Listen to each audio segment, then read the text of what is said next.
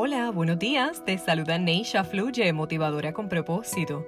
Cuando intentamos modelarnos según la referencia de otra persona, nos estamos esclavizando.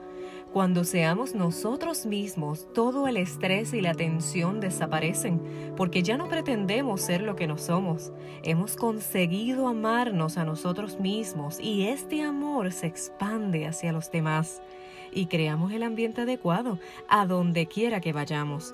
Conseguimos ser una bendición, una ayuda y un estímulo para las personas que se cruzan en nuestro camino, dando paz y armonía en el mundo que nos rodea te comparto cuatro simples pasos para cultivar tu interior.